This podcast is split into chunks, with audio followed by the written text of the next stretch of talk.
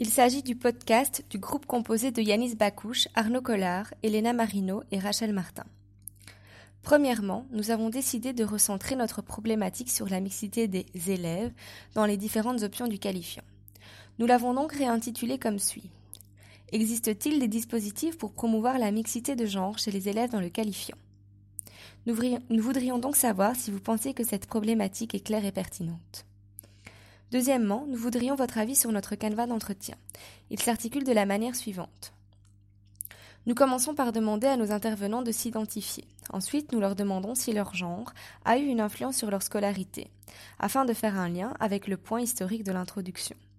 Ensuite, une question sur leur ressenti quant à la mixité dans leur établissement leur est posée, puis une autre quant à leur point de vue sur la mixité des filières techniques. Ils sont ensuite interrogés sur l'influence des stéréotypes de genre sur les choix d'options. S'ensuivent des questions sur les dispositifs de promotion de la mixité. Est-ce que cela existe dans leur établissement? En connaissent-ils? Ou qu'en pensent-ils? Et sur la place des problématiques de genre dans, dans leur formation continue. Enfin, nous leur demandons s'ils ont pour projet d'instaurer des mesures pour promouvoir la mixité de genre dans toutes les options proposées par leur établissement.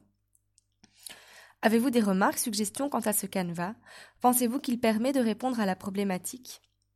Troisièmement, nous avions initialement décidé d'un plan pour la partie théorique, comme prévu dans le TP avant l'adaptation. Nous aimerions dès lors reprendre certaines de nos idées et les intégrer dans notre introduction. Nous voudrions donc aborder dans l'introduction la présentation de la problématique, un bref historique, la définition des concepts clés et la structure du travail, bien sûr. Pensez-vous que le bref historique et la définition des concepts clés ont leur place dans l'introduction? L'introduction peut-elle être légèrement plus longue qu'une page? Enfin, parmi les sources que nous utilisons dans notre travail figurent des documents très longs tels que les indicateurs de l'enseignement ou des textes de loi très conséquents. Sommes-nous obligés de les mettre en annexe? Si nous mettons toutes nos sources en annexe, nous craignons de rendre un travail de plus de 1000 pages. De plus, toutes nos sources sont directement accessibles grâce aux URL présents dans la bibliographie.